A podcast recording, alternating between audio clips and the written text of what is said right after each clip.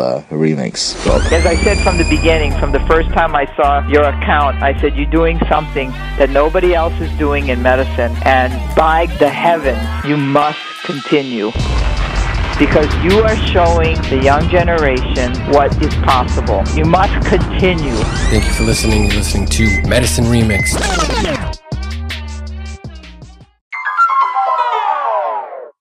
I got a question. Medicine Remixed. Yo, Medicine Remix, what's going on? What's happening? What's happening? What's happening? What's happening? Yeah, ball Show, man. Y'all doing the damn thing. Hey, check it out. This is Cyber Shots, man. And um, I don't know about what you're talking about. It's cool with the colors and everything, but what I'm doing right now, I'm right-handed, and I'm doing everything left-handed for a week, trying to, you know, exercise the other sides of my brain, other sides, the other side of my brain. You know, I'm doing everything left-handed for a week. Eh, I don't know. Maybe you can do a show on it. But hey, I'm digging the show, man. Peace. Cyber Shots, thanks for the call in and the kind words, homie. You know, it's interesting that you bring up what I like to call the neuroplastic exercise of using your non dominant hand more in an attempt to rewire your brain. This is something that I've been trying to incorporate into my own life, actually, after the all time documentary interview I did with neurosurgeon and artist Dr. Catherine Coe, aka Doc Ambidexter, a little over a year ago, where Dr. Coe talked about learning to use her non dominant left hand almost as well as her dominant right hand for everything from writing to painting to doing brain surgery. And she cites this as the single most important change she made in her life that influenced the capacity of her own brain. Although no formal research has really been done to study this phenomenon, as she admits in the interview as well, I think she's just about the best person to weigh in on your question, given that not only has she successfully converted herself into ambidexterity, but she also has a deep understanding of the human brain as a brain surgeon. So, I thought for this installment of Ask Medicine Remixed, it's only fitting to revisit and reboot that specific portion of my conversation with Doc Ambidexter, although I highly, highly, highly recommend listening to that entire episode, which still stands as our most listened to episode of Medicine Remixed to date. And if you happen to listen to that episode and are thirsty for something of similar caliber, definitely check out the documentary interview I did recently with Dr. Mike Natter if you haven't already. So, Cybershots, thanks again for the question slash suggestion for this episode, my dude. And to everyone else listening, hope y'all enjoy or re enjoy this classic cut about all the potential benefits of exercising your non dominant side. And in case you didn't already know, you're listening to the one and only Medicine Remixed.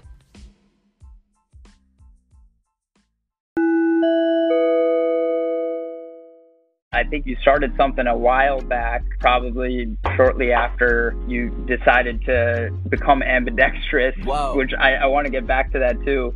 But um, the organization was called Ambidexter, is that right? It's something that you started a while back to teach um, how to use both hands?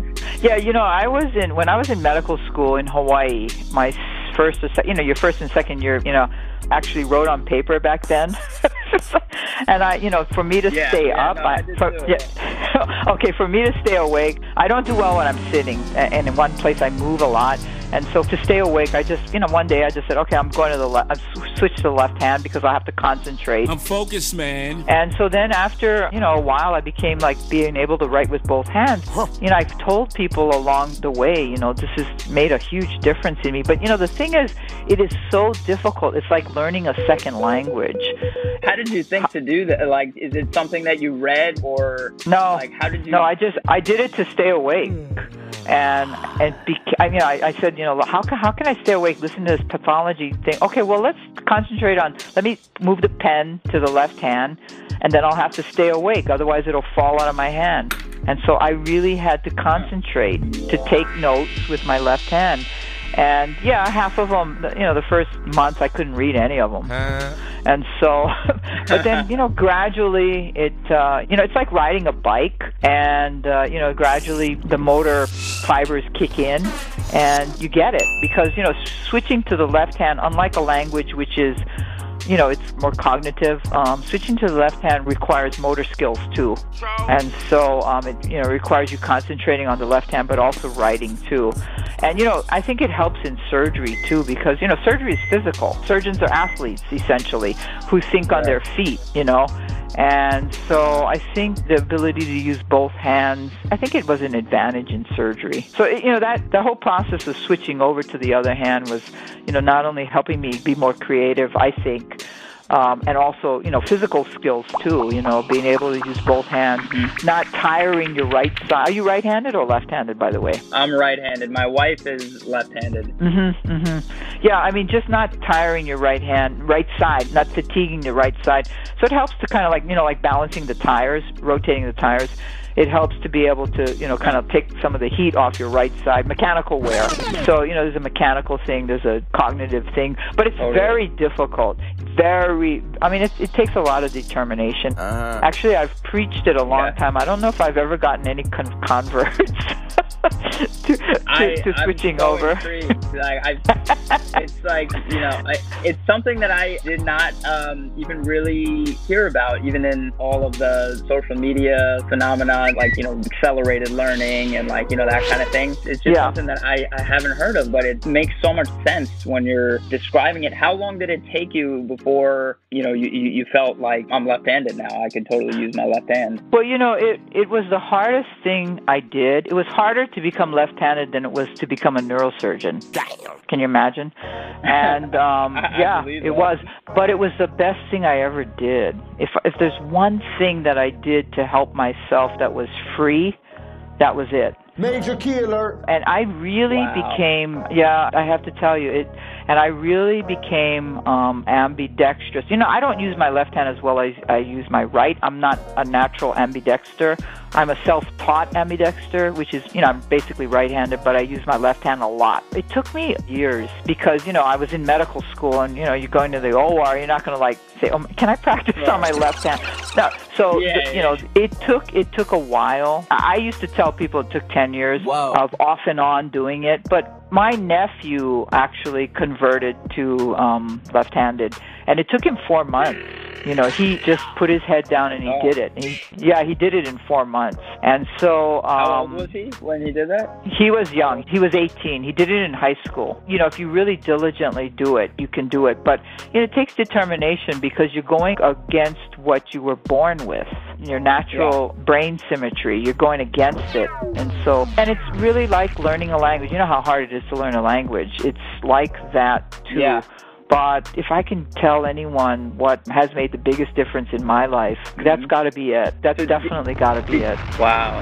And did you yeah. formally teach um, this philosophy through that Ambidexter organization? Is that something that you were formally doing at some point? No, there's um, there's only no there's only one member. it's me. really? No, I, well, I'm I'm hoping. I, I mean, I'm hoping through. Um, yeah. I'm hoping to. Um, well, you know, there was a um, at the turn of the last century, there was a thing called the ambidextral cultural movement. Uh, the last century, not 19 to 2000, but 18 okay. to 18 to 19. You know, there was a thing called the ambidextral yeah. cultural society, whereby they were thinking that they were raising kids and teaching them to use both hands, but it failed, and it failed because they didn't understand the brain. And the brain is really uh-huh. hardwired from birth you know, you're right or you're left-handed. The true ambidexter, people that use both hands, and there are some that exist on Earth, and that's the rarest brain. You know, Bill Gates writes with both hands. I've seen in interviews him say this. You know, there's a there's a little bit higher variance of talent, high and low, uh, for left-handers, but never been explained.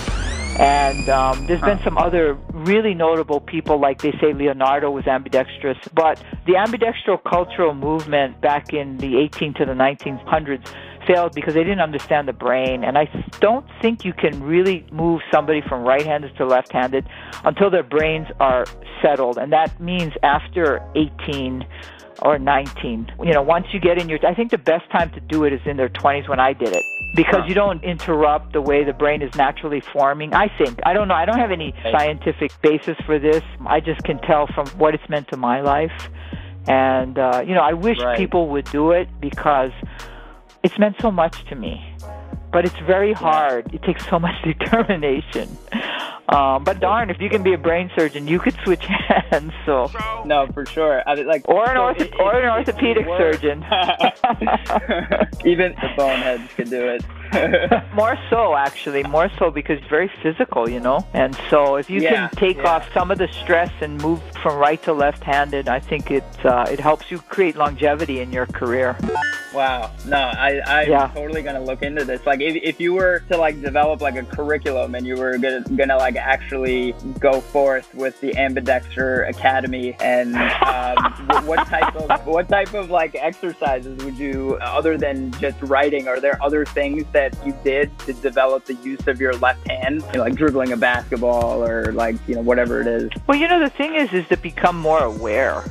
And so instead of like reaching for the doorknob with your right hand, reach for it with your left hand. Instead of, you know, putting the key in your door with your right hand, do it with your left hand. Try, um, Okay. you know, just little, start, uh, brush your teeth with your left hand. And I once, I, I joked with somebody prior because he said he was going to start off brushing his teeth with his left hand. I said, you may need a dental consult because you know it's a little bit it's a little bit rough in the beginning. You know you're not as um you'd be surprised at how much of your the side of your body you miss out in using.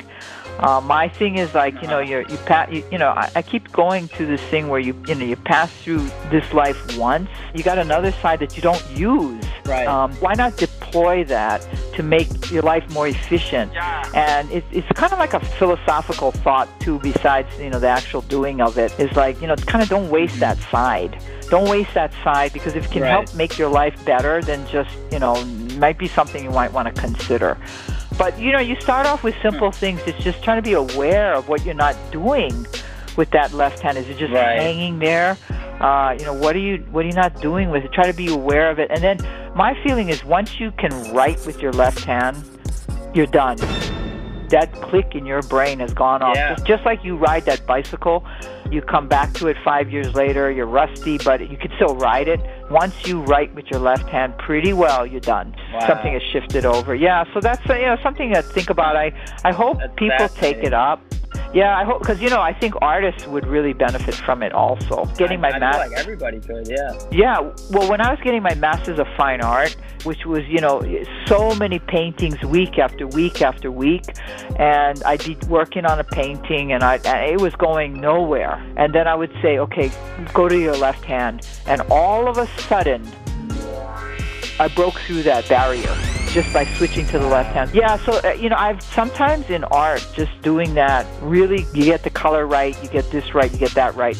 Yeah, it's it's it's been helpful for sure in art too. This is fascinating. I'm, I'm totally going to try some of these things and report back if there's, uh, yeah, if, I, if I'm able to do it. That sounds unbelievable. Uh, I guess, like, on this topic, is the idea that we have a dominant brain hemisphere have any scientific truth, or is that just like a myth perpetuated by the media? Well, you know, the thing is, you know, we write with our right. You know, the world is mostly right-handed, and so mm-hmm. the left hemisphere drives that right side, and speech is in the left hemisphere, and writing is, you know, you're, you're driving your writing hand. So I think. I think basically we're operating off the left hemisphere. You know, I think by switching to the other hand, you might access that other hemisphere a little bit. You know, by switching Right. to the left hand, you might access that right hemisphere more. Is it wrong to say that it's almost like a, a neuroplastic exercise? Yeah, you know, I um, I really think that my brain rewired when I switched over. Of course, this is one of those things where you know, if I stood up and said it in a conference, they'd you know pretty much laugh. But um, you know, I'm living. I, I I feel like the reason I'm able to do you know art the way I'm able to do with not that much experience. It's only ten years. You know, I think that Yeah. switching over helped. And the other way of looking at it is why not? you know, why Right, not? If right. you have, you know, why not do it? If there's anything you can do to make your life better that doesn't hurt anybody, why not try using that other hand, you know? So anyway, that's the way I look at it. Yeah, I love that. I'm sure a lot of people that listen to our station are going to be just fascinated by so many things that you talked about. But I think they're definitely going to love this, and you know, Oh, great. We'll, we'll get a few uh, more members to uh, the Ambidexter Academy here. By the way, I'm gonna tra- I'm gonna trademark that name. That's brilliant. Oh, yeah, that's Ambidexter yours. Academy. That's all yours. That's all yours. Thank you. No, of course.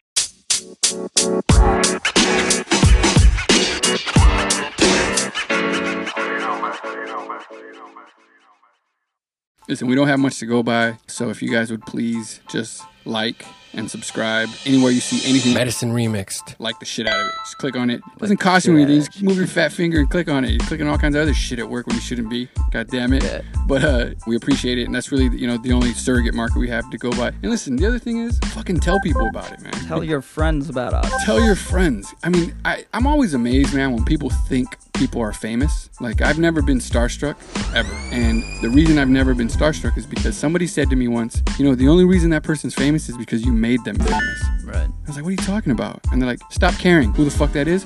Watch how famous he is now. And it's like, holy Like, fuck, you- you're right. We give things meaning, man. yeah, absolutely. And, and We give words meaning. We give everything man meaning, and when like- people when people think like oh you know my friend's an artist uh, he wants to make it big or whatever you know something fucking support that i mean if he sucks he sucks but if he's even halfway good man you make people famous i don't think people realize that you make things important and damn it make us famous is what we're saying fucking tell people no but my point is is that the only way this is going to get out and it's ever going to grow any legs to it is if people tell other people about it and listen if you don't like it thank you for suffering through it we love you and if you like it well fucking tell somebody man and to be real honest the feedback that we've gotten back so far fucking great man We appreciate it. We're we- having a good time doing it, and this is our way to be creative within a field that really is an art and a science, Sure. but the art has been taken out of it Yeah. for creative people in medicine, and there's a lot of them. There's a lot of like super Sure, man. Talented people. absolutely This could be a forum for those people looking for a different way to express their craft through a more creative means. hit us up Yeah. all right we love you peace Peace.